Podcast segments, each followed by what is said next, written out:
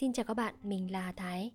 Ngày hôm nay chúng ta sẽ đến với những chương tiếp theo của tiểu thuyết Gánh hàng hoa. Hương và sắc.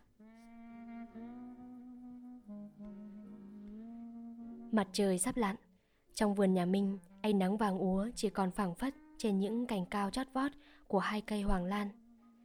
Gió chiều hay hầy, lay động lá cành, tiếng kêu lạt sạt, sắc vàng, sắc xanh, chen nhau, xô nhau, đuổi nhau trong khoảng nắng thừa.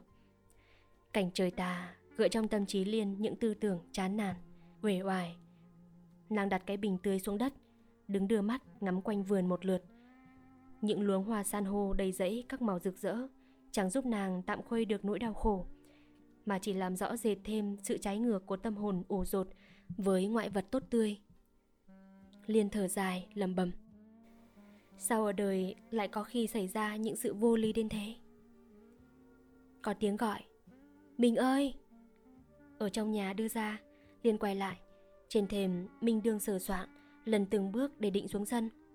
Nàng vội vàng chạy lại, hoảng hốt kêu. Ấy, khéo ngã, mình hãy đứng đấy để em dắt. Một lát sau, liền đưa Minh ra vườn, lại ngồi trên chiếc ghế mà cũng như mọi buổi chiều, nàng đã đặt sẵn ở bên giàn hoa móng rồng, bắt khung tựa hình cái mái cùng, chung quanh có trống cột tre. Vì đã hai tuần nay, mình mù hẳn. Đã hai tuần nay, mình nhìn ra ánh sáng, chỉ thấy một màu sắc trắng đục như ta trông qua cửa kính sơn men mờ vậy. Cái ngày mà mắt mình hết sưng hẳn, tưởng như thực khỏi rồi là ngày bệnh lòa bắt đầu tăng. Mình thấy các vật quanh mình một ngày một kém rõ. Phải chú ý lắm, phải định hết tinh thần mới trông thấy lờ mờ. Hình như có cái gì vương vướng trong con ngươi. Rồi mười hôm sau, khi mình thấy cái vết đen tròn, thì cặp mắt mình chỉ còn là hai con mắt giả. Tuy cũng giống như mắt người thường mà không còn trông thấy một vật gì hết. Liên và Văn phải nhìn kỹ mới biết, trong mắt mình, con người dần dần vần đục và đồng tử có sắc trắng xanh. Mình mắc bệnh thong manh. Buổi đầu, mình còn khóc lóc thảm thiết, than thân. Về sau, sợ làm phiền lòng vợ, nên nhiều khi chàng gượng sầu, cô nén lòng khuất phục số mệnh. Đó là cách nàng trả ơn vợ và bạn. Vì chàng không quên rằng suốt gần một tháng trời, hai người đã hết sức cố kéo chàng ra khỏi vòng tối tăm. Nhưng số phận chàng đến lúc gặp nạn thì con biết làm sao. Dẫu chàng buồn bã cũng chẳng lấy lại được hai con mắt sáng mà chỉ tổ làm cho người bạn tốt thêm hối hận và người vợ yêu thêm khổ sở. Những sự đã xảy ra trong quãng ngày vừa qua, chiều hôm nay lại lờn vờn trong tâm trí vợ chồng Minh, khiến hai người âm thầm nghĩ ngợi đến 10 phút. Không ai tìm được lời để khơi câu chuyện. Luồng gió thổi trong giàn lá, có tiếng gì rào thốt nhắc Minh nhớ tới hiện tại. Liên đứng đâu đấy Liên? Mỗi khi nghe chồng gọi đến tên tục mình như thế, thế là Liên hiểu rằng tâm hồn chàng đương bị xúc động. Nàng vội vàng cúi xuống cầm tay chàng, trả lời một cách rất dịu dàng, âu yếm. Liên vẫn đứng bên cạnh Minh đây. Ánh nắng còn trên ngọn cây hoàng lan không? Liên ngước mắt nhìn lên. Chỉ còn một tí, ở tận trên đỉnh thôi mình ạ. Thế thì có lẽ hơn 6 giờ rồi đấy nhỉ? Vâng, mình đoán đúng lắm. Mình thở dài bảo vợ. Có mắt mà trông thì vẫn đúng hơn là đoán. Liên cố tìm lời để an ủi chồng. Lời an ủi ấy những khi ngồi một mình, Liên thường nhầm đi nhầm lại trong trí để lúc nói với chồng được âu yếm, thân mật. Vì nàng biết rằng không có sự gì cần cho người khổ sở bằng những lời dịu dàng, thành thực của một người thân yêu, nàng nói thì mình không trông được đã có em trông giúp em trông cũng như mình trông chứ gì. Mình có còn nhớ một lần mình giảng nghĩa cho em nghe bài ngụ ngôn người què với người mù không? Người mù cõng người què và người què dẫn đường cho người mù. Mình cười một cách chua chát. Nhưng em có què đâu. Em không què, nhưng em quê mùa, rốt nát thì cũng chẳng khác gì người què. Và anh cũng vậy. Anh có mù đâu. Anh không nhớ lời ông Lăng Mộc mà hôm kia em mời đến chữa cho anh sao? Minh tặc lưỡi. Tin gì được lời những thầy lang? Thực ra hai hôm trước Thấy Minh chán nản, đau đớn Chỉ nói đến toàn sự ghê gớm Nào những muốn thác, muốn tự tử Muốn tuyệt thực cho hết một đời khốn nạn. Nên Liên và Văn lập mưu Nhờ ông Lăng Mộc đến nói quả quyết với mình rằng Thế nào cũng chữa khỏi được Vì bệnh chàng không lấy gì làm trầm trọng cho lắm. Không thấy Liên trả lời. Minh yên trí rằng vợ cũng đồng ý với mình. Chàng lầm bầm, ra dáng tức tối. Hừ, làng băm. Liên cố phá tan sự nghi hoặc của chàng. Sự nghi hoặc bao giờ cũng đầy rẫy trong tâm hồn những người khổ sở.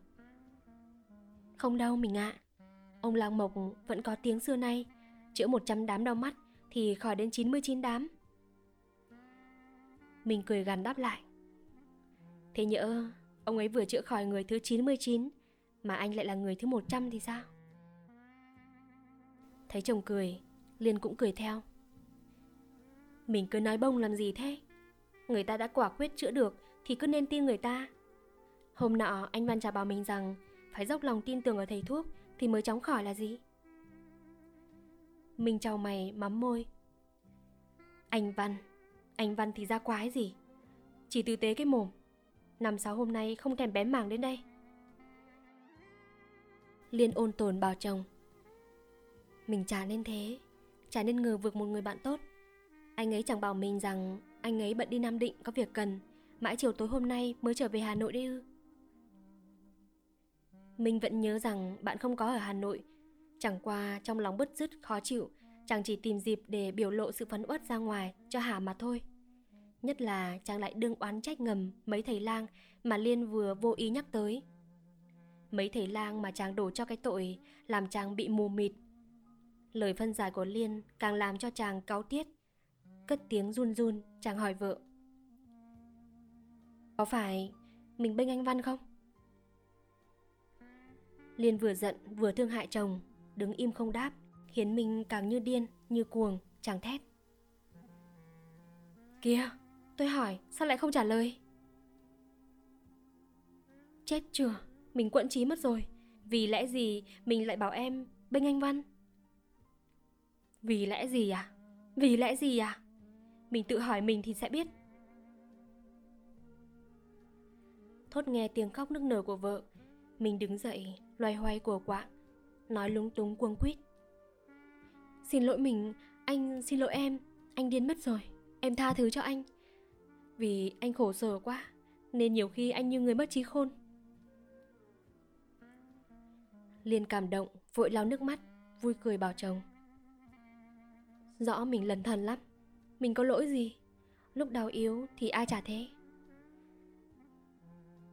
Sự hối hận Khi ta đã hiểu thấu lẽ phải Thường làm cho tâm hồn ta đương nhiễu loạn cực điểm Trở nên hoàn toàn yên tĩnh. Mình ngồi tựa lưng vào ghế Ngửa mặt như nhìn trời Tuy mắt chàng chẳng trông thấy mảy may Một nụ cười nở trên cặp môi Chàng vui vẻ hỏi vợ Mình có tin rằng có trời không? Mình có tin rằng có đấng tạo hóa tối cao, tối đại, tối thiện không? Liên chưa kịp trả lời thì Minh lại nói tiếp luôn. Anh thì anh tin rằng có.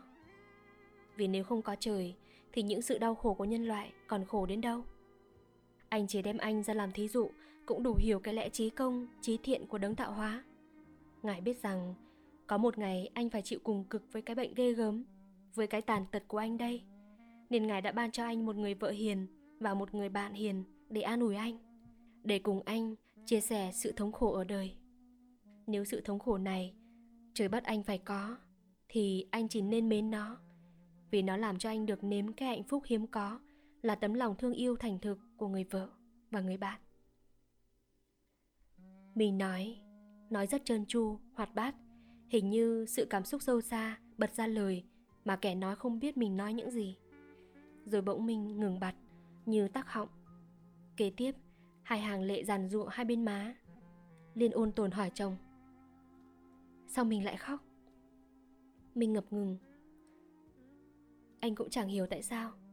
Có lẽ tại anh sung sướng quá chăng? Liên đưa khăn cho Minh lau nước mắt Rồi toàn dắt chàng vào trong nhà. Thì chàng thong thả đưa tay ra gạt đi mà rằng Em hãy để anh ngồi chơi mát ở đây ít nữa đã. Nhưng mình đã đói chưa? Em đi dọn cơm nhé. Còn chờ ông Hoạt ở Ngọc Hà về đã chứ. Nếu mình đói rồi thì mình về ăn trước cũng được. Chưa mình ạ, à, anh chưa đói. Vậy em xin phép anh, em đi đằng này vài phút nhé. Được, mình cứ đi.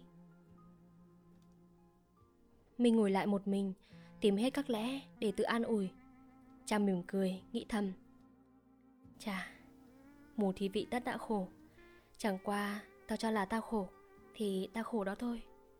Có lẽ mù lại sướng kia đây Càng khỏi nhìn thấy những cái trướng mắt Cứ ý ta thì trong ngũ quan, thị quan Ít cần nhất cho sự sung sướng của tâm hồn.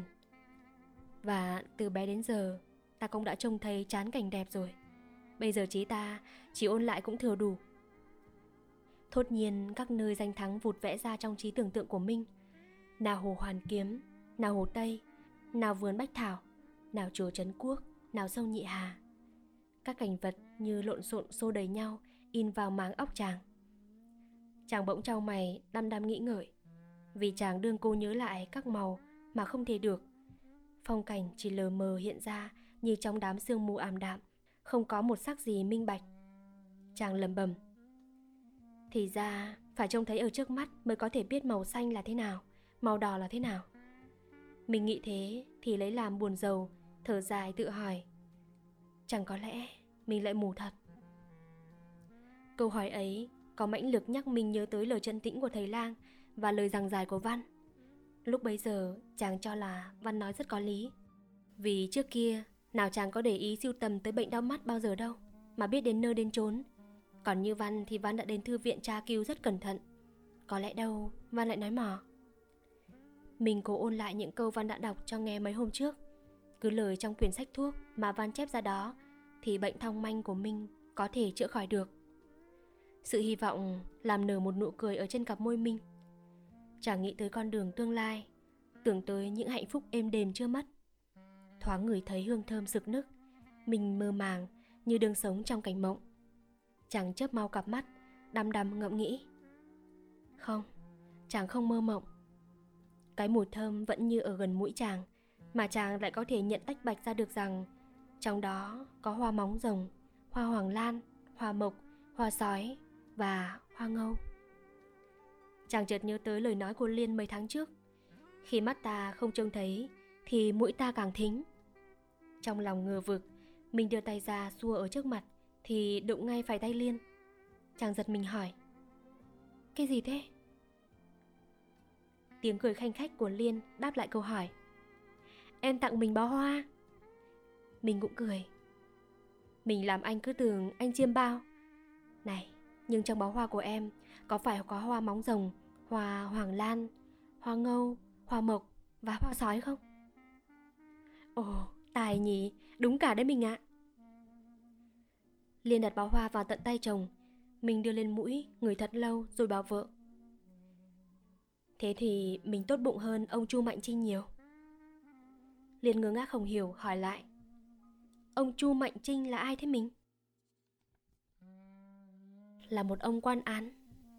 Liên cười, Nhưng sao mình lại vì em với ông ấy, Với một quan án? Vì ông ấy cũng tặng hoa cho một người mù. Chỉ khác có một điều là đằng họ thì hai ông quan tặng hoa cho nhau, Còn chúng mình là con nhà bình dân Tự trồng lấy hoa mà tặng nhau. Liên vẫn cười, Dân tặng hoa thì sao lại hơn quan được? Mình nói lần thần quá. Bông hoa thì bao giờ thì ở đâu Cũng vẫn là bông hoa chứ. Thì mình hãy để anh nói dứt câu đã nào Anh có bảo vì em là dân Mà em hơn quan án Chu Mạnh Trinh đâu Ngày xưa cụ Tam Nguyên Yên Đổ Người Hà Nam cũng bị mù Bấy giờ ông Chu Mạnh Trinh án sát tỉnh Hà Nam, thân hành đem về biếu cụ đôi chậu hoa, đôi chậu trà. Liên vụ ngắt lời. Cụ mù mà biếu cụ hoa trà thì cũng ngửi thấy mùi gì nữa? Ấy, thì anh mới bảo mình tốt bụng hơn ông Chu Mạnh Trinh vì mình tặng anh giặt những thứ hoa có hương. Liên tỏ ý căm tức bảo chồng Sao ở đời lại có người tàn ác đến thế, mình nhỉ? Minh cười. Họ đuổi nhau đây thôi mình ạ. À. Vì họ là hai nhà thi hào hay chữ nhất một thời. Trò dẫu đùa nhau nữa, ai lại đùa thế bao giờ? Ai lại đùa người tàn tật bao giờ? Câu nói của Liên khiến Minh vừa cảm cái bụng tốt của vợ, vừa lấy làm ngậm ngùi cho cái cảnh tàn tật của mình. Chàng ứa nước mắt hỏi Liên. Vậy anh cũng đáng thương phải không em? Liên vội nói chữa. Chỉ dại dột, em nói người tàn tật kia chứ. Mình thì sao lại gọi là người tàn tật được? Mình chỉ đau mắt, rồi ít nữa mình lại khỏi. Mình mỉm cười. Anh muốn tin lời em lắm. Anh nên tin lắm, vì em không nói sai bao giờ. Dễ thường, em là bậc tiên tri đấy. Liên nũng nịu. Hẳn chứ lị. Câu trả lời của Liên khiến hai vợ chồng cười rộ và Minh quên hẳn sự đau đớn. Lúc bấy giờ, trời đã nhá nhem tối, mà hai người vẫn không lưu ý đến. Liên âu yếm đứng tựa vào vai Minh. Vợ chồng giờ lâu không nói, như đương hy vọng những sự đâu đâu. Mãi khi trông thấy thấp thoáng ánh cây đèn ông Hoạt vừa đặt bên mâm cơm ở ngoài hiên, liền mới nhớ ra rằng vẫn chưa ăn cơm chiều